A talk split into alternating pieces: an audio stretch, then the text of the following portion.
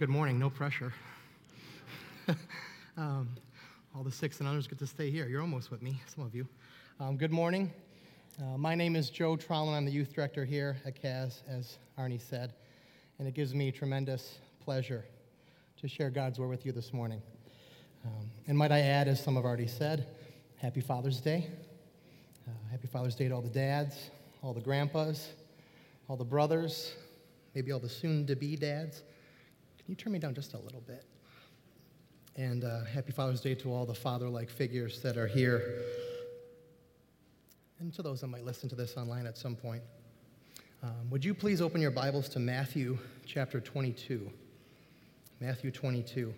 I know we've been in Hebrews for a long time. Looking forward to Lani getting us through the rest of that faithfully. But we'll be in Matthew twenty-two, verses one through fourteen, primarily this morning. Um, and if you open your text, you probably notice it's in red. We'll be reading the words of Jesus this morning. My, my, my sermon this morning is titled, No Righteousness, No Jesus, Big Problems. More on that in a moment. But first, let's read what's in front of us here.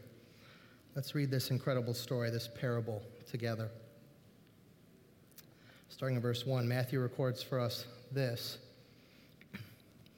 And again, Jesus spoke to them in parables, saying, The kingdom of heaven may be compared to a king who gave a wedding feast for his son and sent his servants to call those who were invited to the wedding feast, but they would not come. Again, he sent other servants, saying, Tell those who are invited, See, I have prepared my dinner. My oxen and my fat calves have been slaughtered, and everything is ready. Come to the wedding feast. But they paid no attention. And they went off, one to his farm, another to his business, while the rest seized his servants, treated them shamefully, and killed them. The king was angry. And he sent his troops and destroyed those murderers and burned their city. Then he said to his servants, The wedding feast is ready, but those invited were not worthy. Go therefore to the main roads and invite to the wedding feast as many as you find. And those servants went out into the roads and gathered all whom they found, both good and bad. So the wedding hall was filled with guests. When the king came in to look at the guests, he saw there a man who had no wedding garment. And he said to him, Friend, how did you get in here without a wedding garment? And he was speechless. Then the king said to the attendants, Bind him hand and foot and cast him into the outer darkness. In that place there will be weeping and gnashing of teeth. For many are called, but few are chosen. Let's pray. Dear Lord, you are glorious, as we sang just a few moments ago. And we ask that you would limit distractions from me and others in this place as we read your word, as we study and dive deep into this story that your son brilliantly weaves for us. I ask that we might see and have eyes to see and ears to listen to Jesus this morning, that we might see our need for him, our desperate need for him through this story. Be with us now as we study this. In Jesus' name we pray all these things. Amen. Amen. When I was growing up, like some of you, I'm sure, I was exposed to lots of different types of music. Uh, my earthly father's no longer here, but when he was alive, we listened to two genres of music in his car. Just two. Rock and roll and R and B. That was all my father listened to. When I was in mom's car, it was mostly country music, but also some oldies. My mom to this day loves the oldies in that station. Um, and we listen to the real country music, but also the more pop version that we've all come accustomed to. I think there's a difference, amen, there's a slight difference. It's okay, my mom liked it all. My best friend, uh, he shared with me Christian music. I'm thankful for that. One of the first groups we listened to, I get to see again this summer at Kingdom Bound, Skillet. One of the first groups I ever heard. John Cooper's still rocking. And I discovered classical music and film music all by myself. And it's only by God's grace, I can't describe it any other way. By God's grace, I found this thing over here, this firewood, the cello, the greatest instrument on earth. Um, sorry, worship team, don't hold that against me. That might be biased. That last one's a little biased. Okay. Um, I love the cello. I love hearing it. Um, but while I was driving in the car as a young person, there was a song that played a lot, a country song, when I was in the car with my mother. Um, I would have been about nine years old. I'm dating myself now. When this song came out in the early two thousands. Um, it was the title track of Kenny Chesney's two thousand two album. It was on the radio all the time. Some of you probably heard it. It was called No Shoes, No Shirt, No Problems, right? In some ways, I suppose that song's a dad song. Um, I look back, though, I, I'm not mystified why that song is so popular with American listeners. Our culture loved that song. And here's why, because it has a very carefree attitude. It has a very beach fun vibe to it, but that song is about ditching your problems. There are no problems, right? We don't see them. It's about escape. As someone who loves going to the movies, I was just there yesterday. I understand the idea of escapism. But this song is all about bottomless drinks and bare feet. No shoes, no shirt, no problems. However, that is not what we just read here from Jesus. Not at all what we just read here. This parable, it's told to us by Jesus, and it's the third installment in a series of rebukes towards the Jewish leaders. As I often tell my youth students when they're with me, seventh grade through twelfth, context is king. It's not everything, but we have to know context. Every time we read Scripture, we should know who the target audience was. Reading the Bible is not like any other book because it's not like any other book. Um, And unless you know who's being talked to first, how are we ever going to fully know what God is trying to say to us today? So let me give you some context, because we've been in Hebrews for a while. Matthew twenty-two, prior to this story being told, we're in Holy Week here. Jesus has already been welcomed in to Jerusalem. He's ridden in on his donkey. Palm branches were laid out. People are crying out, what? Hosanna, Hosanna. Save us, Jesus. Rescue us. He's already flipped over some tables. He's already made a mess in the temple and cleansed the temple, actually, by driving out the money exchangers. That has already happened. And most likely, we don't know for sure, but most likely this very story that we read was shared on the Tuesday of Holy Week, just three days before Jesus would be killed. Context. That's where this story takes place. And what Jesus is doing is he's teaching in the temples. He's acting like a priest. He's forgiving people. He's doing the work of the chief elders and priests, and they're not happy. Not at all. They've had it up to here with Jesus. I've been trying to trip him up with his words all along, but he won't budge. And now he's doing their job. And so in the previous chapter, chapter twenty-one, verse twenty-three, he asks, the, the religious leaders ask Jesus, what's the deal? What gives? Why are you opening your mouth on our turf? They ask, whose authority do you have to say these things? They want one good reason why they should let Jesus continue. And how does Jesus respond? With attitude? With ego, like some of us might? With a snarky retort, pithy comeback? No, not our Jesus. In his way, it's always his way. What does he do? He says, let me share with you a story. Actually, let me share with you three. And he shares with them three parables in response. The first one's the parable of the two sons, then the parable of the tenant farmers, and then this third and final one, the trifecta, the parable of the wedding feast. Jesus tells the Jewish leaders, the kingdom of God will be taken away from you, and it'll be given to a people producing its fruits. Key phrase there. That's verse forty-three of chapter twenty-one, by the way. This judgment, this warning, is then illustrated in this parable in front of us, masterfully. Notice in verse seven, Jesus is also prophesying a little bit here. If you look at verse seven, the Jewish leaders are going to reject Jesus in just a few days' time. They think they're going to finally silence this man once and for all. How little they know. The Messiah would be rejected, which would lead to the destruction of Jerusalem in A D seventy. That's going to happen, which would in turn lead to the dispersion of the Jewish people throughout Rome. All this is coming. But Jesus is also trying to say some things to these men. And us. You see, the original invited guests, who do they represent? They represent the Pharisees, the religious leaders of the day, the very men he's talking to. And they also represent the Jews, God's chosen people. he depicts, Jesus depicts the nation of Israel as the guests that were invited the first time around. But many of them have lost their place at the feast. They have declined the invitation. Which leads me to a question. Have you received an invitation lately? If you're listening to this online, you won't be able to respond to me, but for those in the room, show of hands, who has received an invitation lately in here? I have.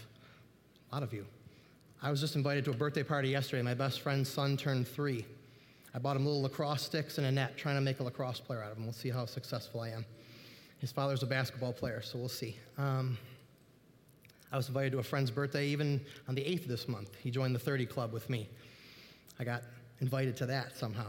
Um, maybe you've been invited to a birthday party. Maybe some of you are planning grad parties.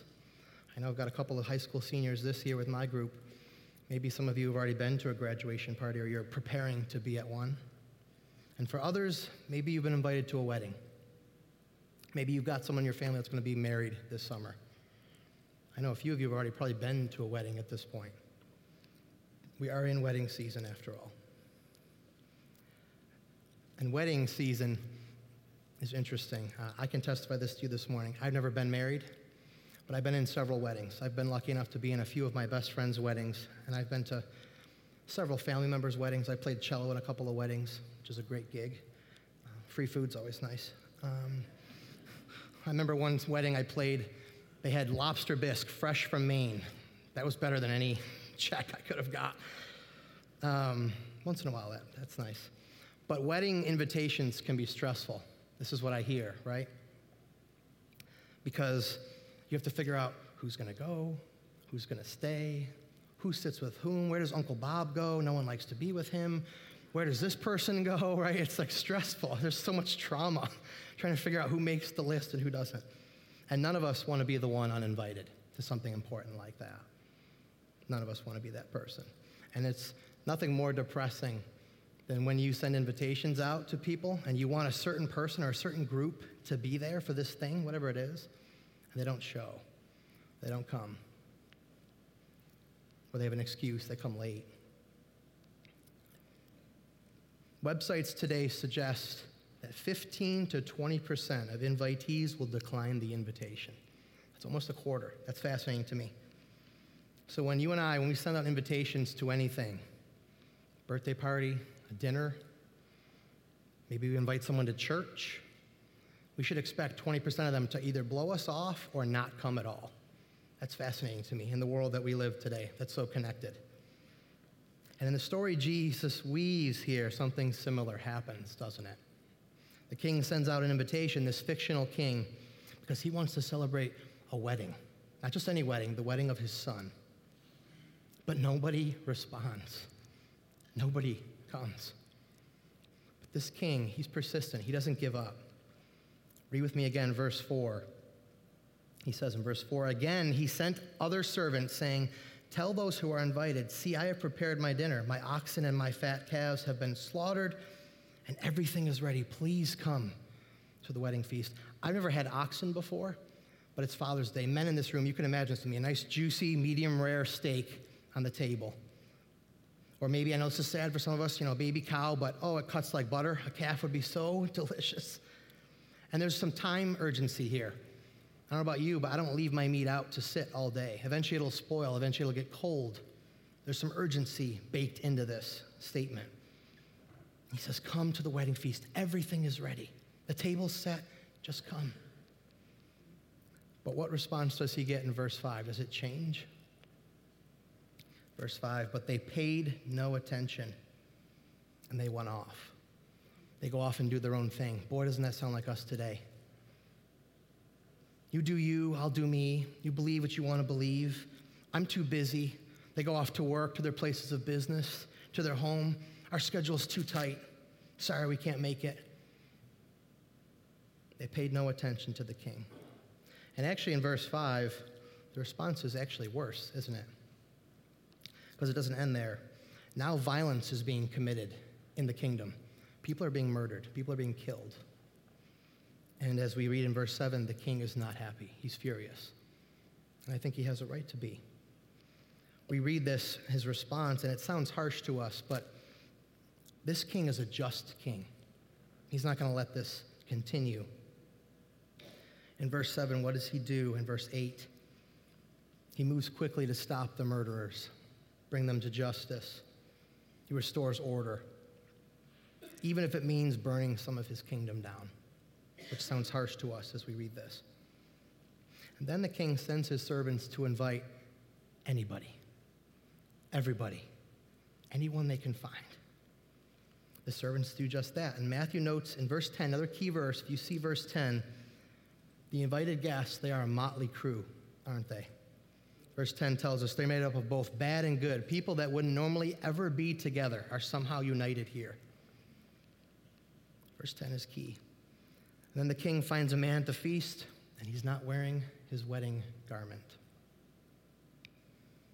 This guest is without the proper attire, attire that the king has supplied. He would have supplied it.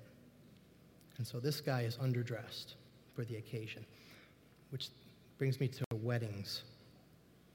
Weddings back then and weddings today, we have to keep in mind, aren't exactly the same thing. They both are supposed to foreshadow something beautiful, but weddings back then took a lot longer. Um, and this is nothing against our weddings today, but they're mostly a one-day affair for you and I when we attend, right? It's mostly a one-day thing. I know the bridesmaids, they have their day, and the groomsmen have their little day together, their adventure. I remember when my best friend got married, we went, we went, uh, what was it? We went sky, not skydiving. I would never have done that. We went uh, ziplining. We went ziplining there in Chestnut Ridge, which was still terrifying for me. I, I don't like being on the air. I like being on the ground, unless it's a water slide. Um, you know, there's a rehearsal dinner, right? There's so much scheduling that has to happen. You gotta make the cake, you gotta get the venue, book all these things. But for us, like regular folks that just attend, it's a one-day thing, right? We come, we see the two married, and later that night there's a reception. There's free food, there's dance. That's it. Not in Jesus' day. There was no Facebook event creation. There was no mailing system. They couldn't send out R S V Ps. And weddings lasted like a week. The wedding was consummated, and then there was a week of partying, a week of feasting, which, as the Italian up here, that sounds so good. For a week, they're talking to family members, meeting each other, and it's a huge celebration. It's a big deal. And you better believe back then, if a royal wedding took place, it was a really big deal. I think I read somewhere this week, the most viewed wedding, I think, in history has been Princess Diana's wedding. Something like seven hundred or seven hundred forty million people watched that wedding. But royal weddings back then were a big deal.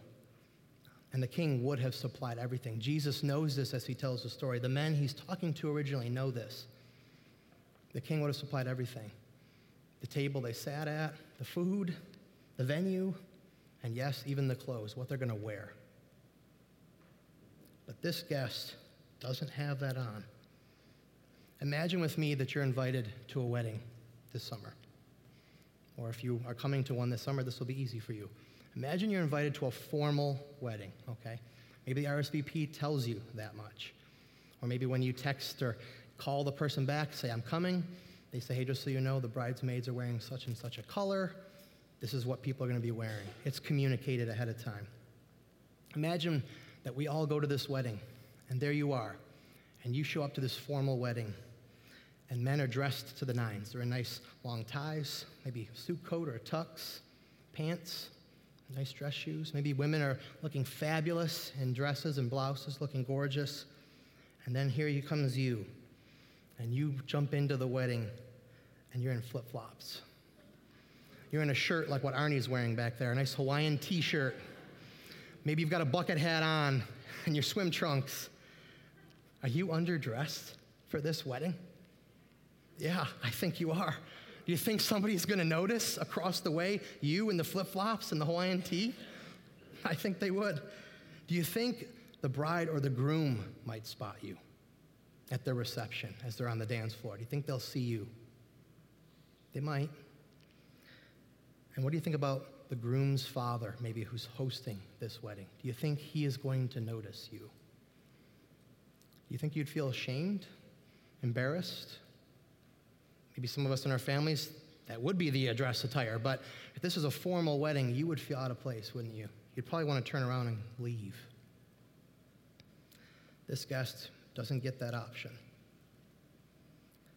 He has offended the king.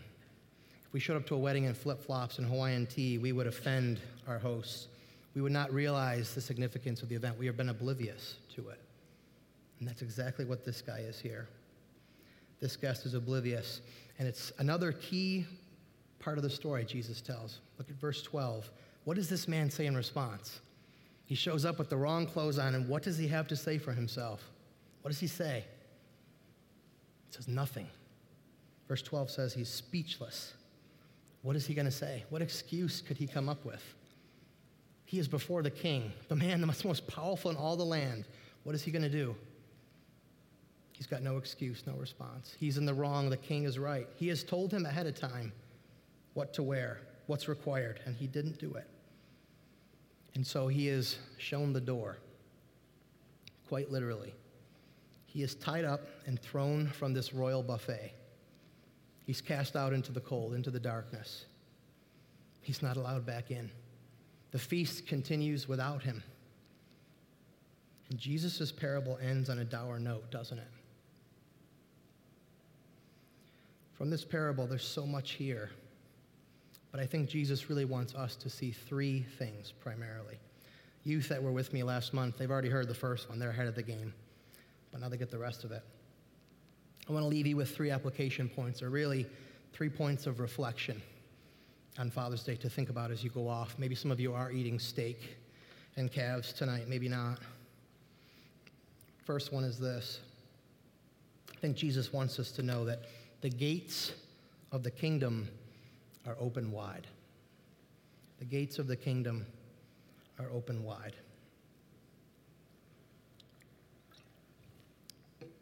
Salvation, friends, is not based on ethnicity.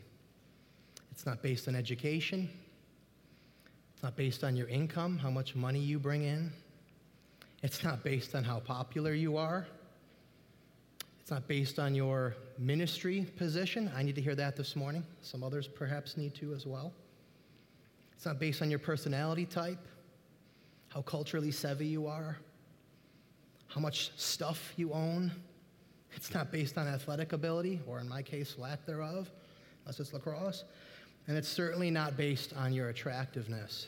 All the things that our world values today, that's saying it's most important, chase these things. My young people are being told, chase this stuff. None of that matters in salvation, none of it.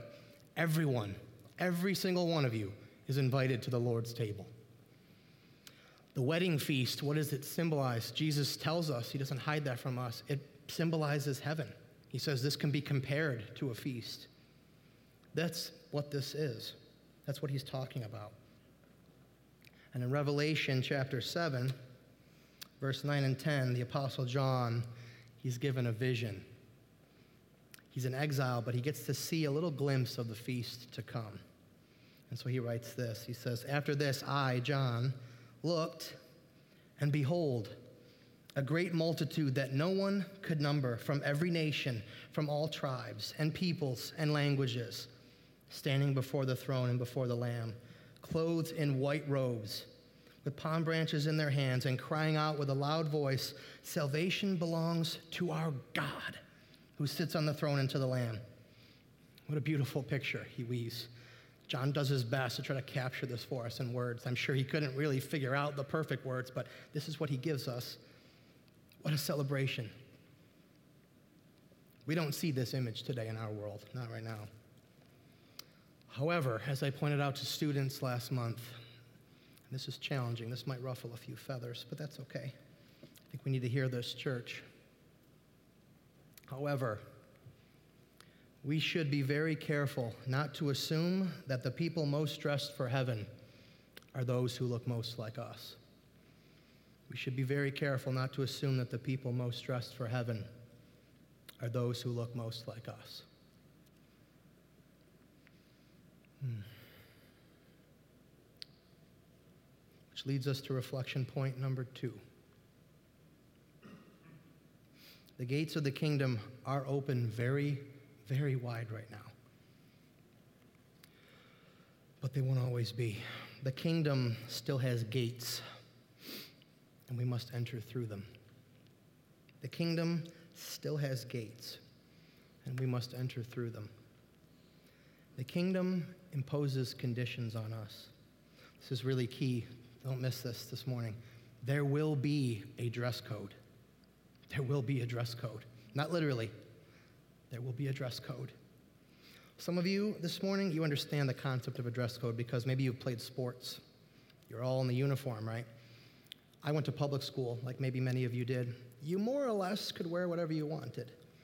But I know I have students, and some of you might know people that actually have a school uniform. They had a dress code. And I don't know if everyone can see this this morning, but I'm a cellist. I played the cello for almost twenty years of my life, which seems like a crazy amount of time to play something and be not very good at it. Um, and I play in an orchestra. I play with uh, the Amherst Symphony here in Western New York, one of, if not the oldest, volunteer community orchestras in the country. We have a season that goes from October to April. We're in off-season right now. We do have one summer concert coming up in uh, August at Isle Park. We play outside. That one's always really fun. Play a lot of show tunes and pop tunes and patriotic music. Uh, our conductor usually comes down in his kilt and his bagpipe. That's entertaining. But um, when we play from October to April, every Monday night I'm rehearsing for two and a half hours. We wear whatever we want. And it's amazing. Not everyone sees this, but I see it. It's a slight, small glimpse of heaven. Because I'm sitting there in my usually like jeans and a t-shirt, and there's just people all over. Old people, people younger than me, people that teach music for a living, some that like me do not. All different walks of life, all different backgrounds. We would never be together normally, never. And yet we're all here to play the same piece of music, and the conductor, he gives us the tempo, he gives us the beat, and we go to it. Our last concert in April, of many pieces that we played, we played Beethoven's Fifth Symphony, which was challenging for me. Some of you, if you're not classically trained, it's okay. You still know this tune. Dun, dun, dun, dun, bum, bum, bum, bum. You all know that tune, right? Beethoven's Fifth. Hard piece of music. The back half is tough. And as we're rehearsing, we're wearing whatever we want, but then we came to the dress rehearsal that Sunday in April, the day of our concert, and there's a dress code. We're all expected to wear, in that particular concert, all black. So for me, that's black shirt, black pants, black shoes. Tie was optional. I left it out. I'm much more of a t-shirt and shorts kind of guy, so I left the tie out. But everyone's to wear all black. The conductor told us this ahead of time. The general manager sent out emails about this. We were told. And I mean this with love, but I will pick on someone in my orchestra. The day of the rehearsal, it's a true story. This happened just this past April. A new cellist in my section. I don't know why he sits behind me. He's better than me. He should be ahead of me. I should probably be in the back, but somehow he's behind me. And he comes in, and he's wearing a white shirt. He's the only one. And his stand partner, like me, I look back, and I see the sweat on his face. And as he's looking across the stage, every single man and woman, conductor's ready to take the stage in a few minutes. Everyone's in all black but him. And his stand partner gave him a look, and I could see his face now bright red. And uh, what could he do? He put his cello on stage. I watched him run backstage for his car keys, and he drove all the way home. I don't know where he lives. I'm told he lived kind of far. He went all the way home to get his black shirt. He missed the dress rehearsal, but he came back in time to eat with us. We're fed dinner, which is very nice of the orchestra. Do they feed us before we play? And so he came in, and as he took a seat at the table, all the cellos, we're a tight-knit group. All the cellos, we sit together. We're all friends. He comes and sits with us, and of course his stand partner and I couldn't resist. We said, nice shirt. And he just gave us a little look and sat down and ate with us, and the concert went very well.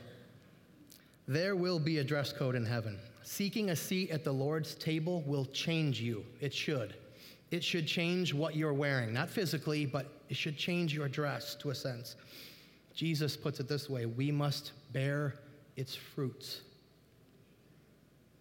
We have a particular kind of clothing to wear to this feast that is heaven, and it's given to you and I freely by God. In the words of Paul, we must do this. When we think about what are these fruits, Paul says in Colossians three twelve, he says, we must put on as God's chosen ones, holy and beloved, compassionate hearts, kindness, humility, meekness, and patience. What a list. We must put on compassionate hearts, kindness, humility, meekness, and patience.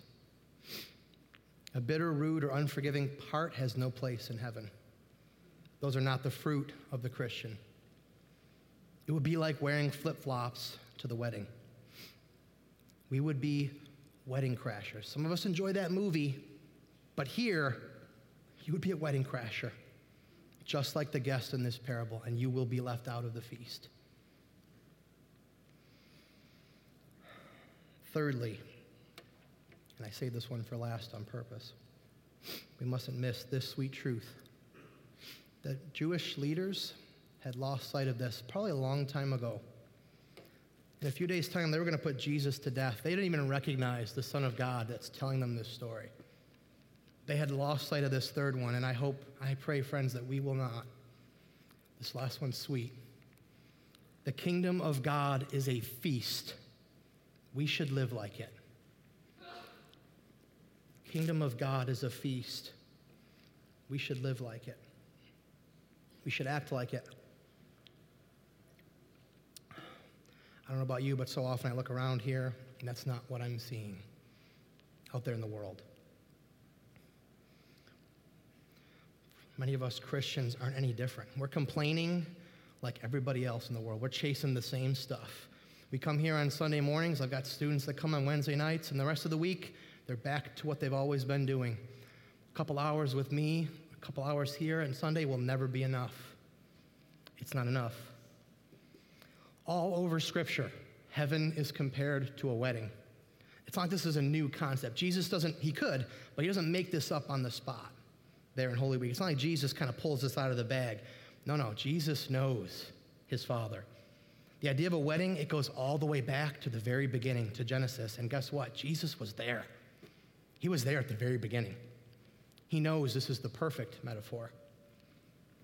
So many of us, not just my teen students, but everybody, we're lost, we're confused in this world. There's so much noise, there's so much distraction. What do we chase? Who are we? What's my purpose? These are the questions we're asking ourselves, maybe even subconsciously. We were made for relationship, friends.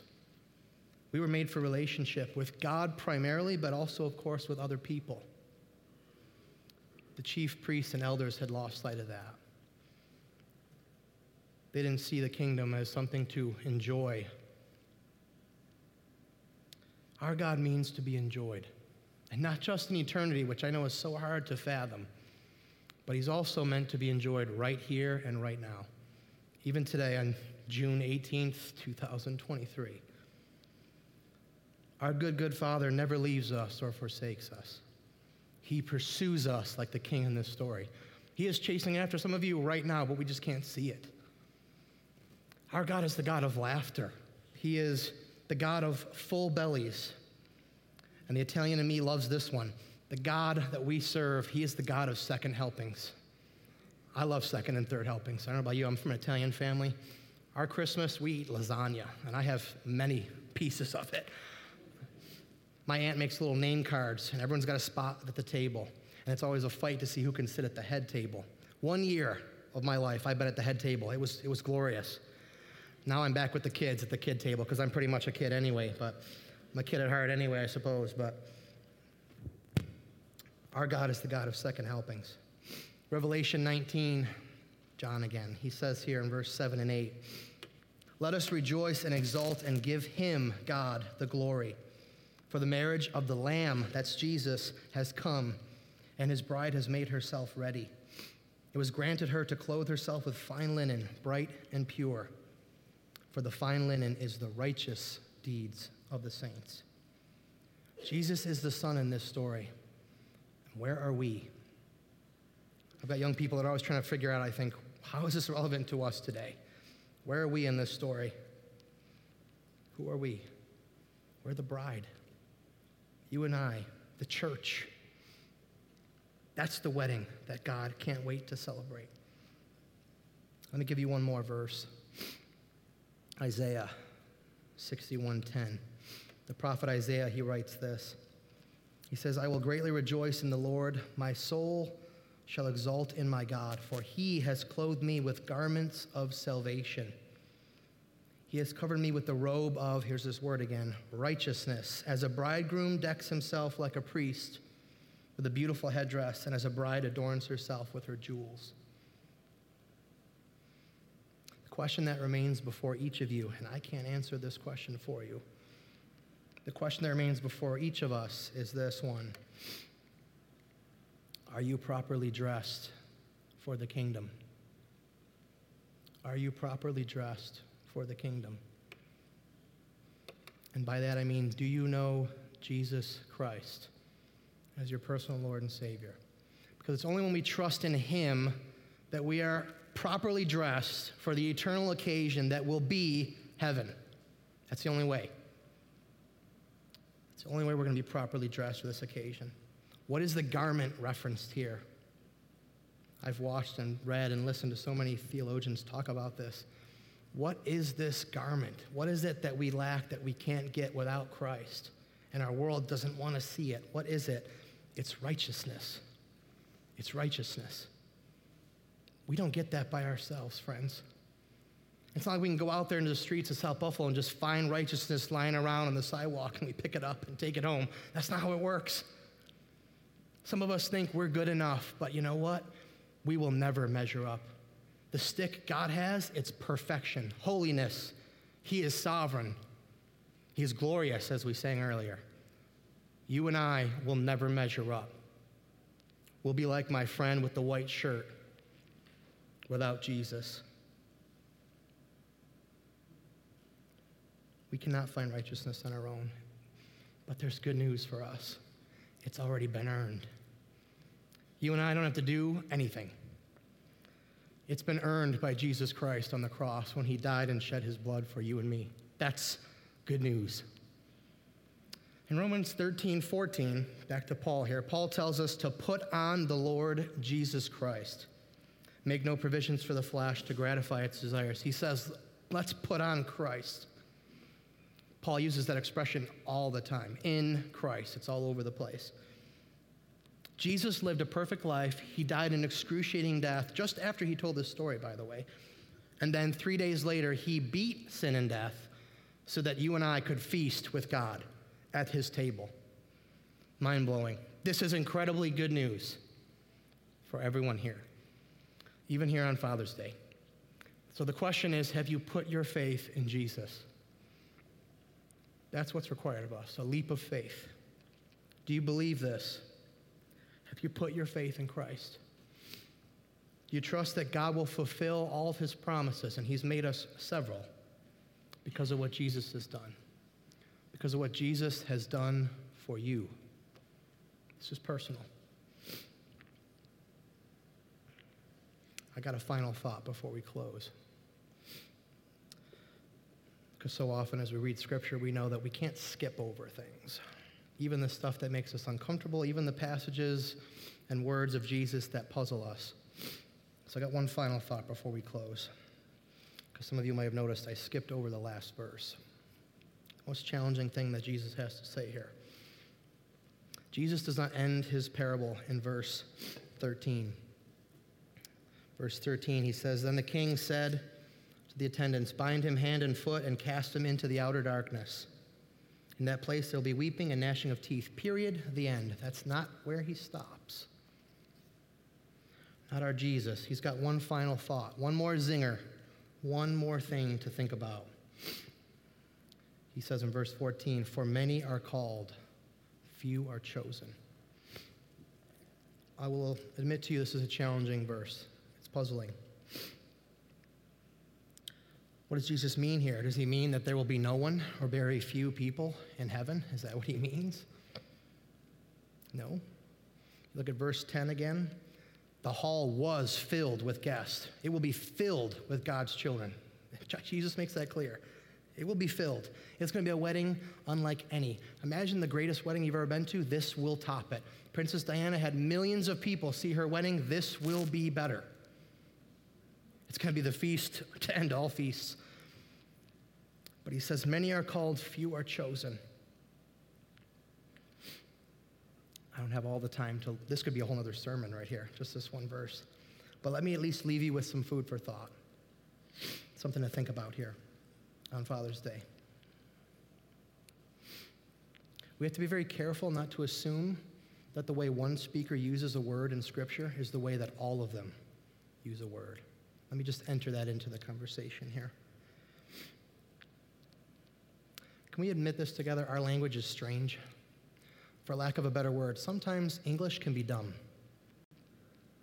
There are words that you think will be spelled a certain way, but they're not.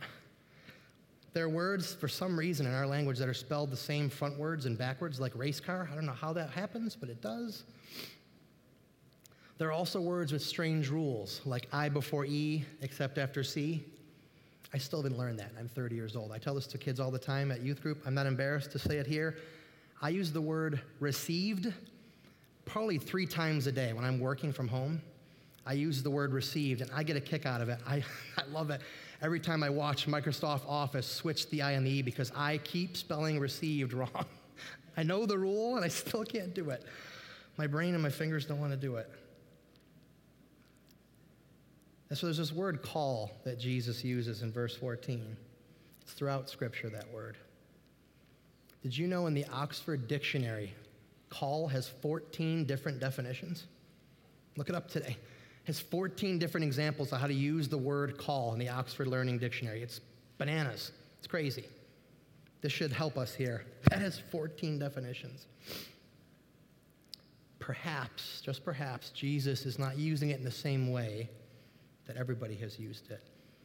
Say Paul, for example. Paul in Romans eight thirty, I don't have it on the screen, but Romans eight thirty, Paul says, "And those whom he predestined, he also called. Those whom he called, he also justified. And those whom he justified, he also glorified."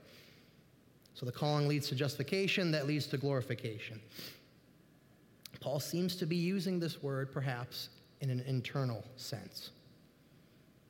He's referring to the internal work of who? The Spirit, the Holy Spirit, only the work that he can do. The one who changes our hearts. This internal call then changes our desires, and it leads to obedience.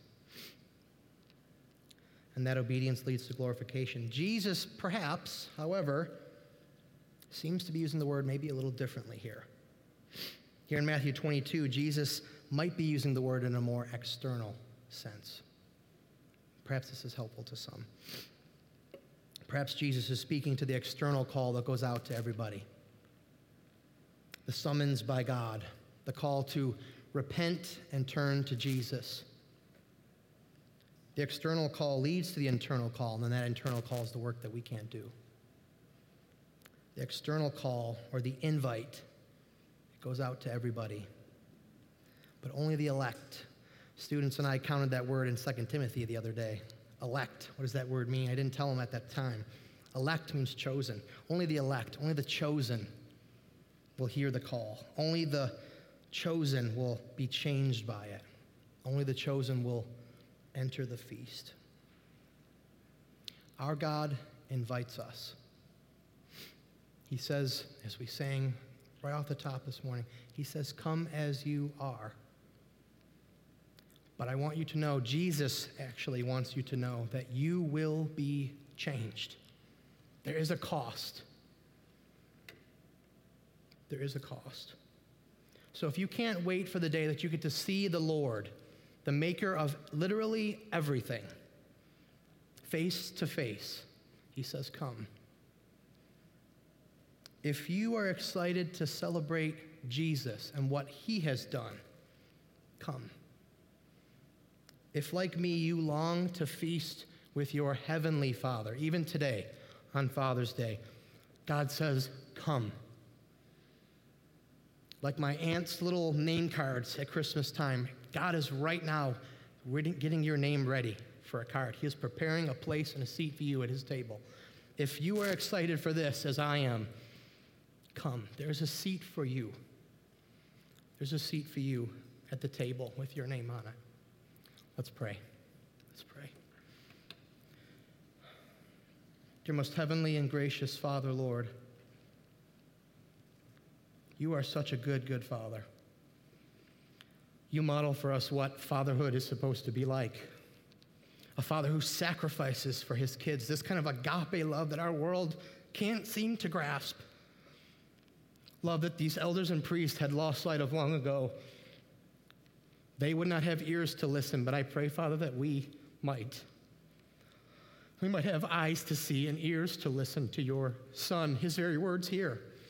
I mean, what might be one of his greatest parables right here. Everything that we need to know is right here, stuffed in this parable. This idea of weddings that our culture shakes its finger at today. It's beautiful. Help us see your Son, Jesus, Father. I pray that we would see our need for you. No shoes, no shirt is not going to cut it. There will be big problems waiting for us if, like the guest in this story, we show up without our wedding garment. We will be told, I never knew you, depart from me. And we will be cast into the pits of hell, into darkness, where there will be, as Jesus tells us, gnashing of teeth, much pain, and much crying, much weeping. Another thing our world loves to mock, but it's real. And in some ways, that should scare us. But it should also help us see your goodness, Father, your mercy and your grace. You've made a way. You've supplied everything. Jesus has gotten the garment for us. We don't have to do anything. We can't earn our way to heaven. We're not good enough. Nobody is. Nobody but your Son. I just hope that we would see Jesus and that you would give him to us. For those that perhaps are here this morning or those that listen to this at some point, if they don't know who your Son Jesus is, Father, I, I pray that they would have eyes to see and ears to listen. They would be able to listen through the world's distractions and noise and see you clearly. We do need you. We sang that today too.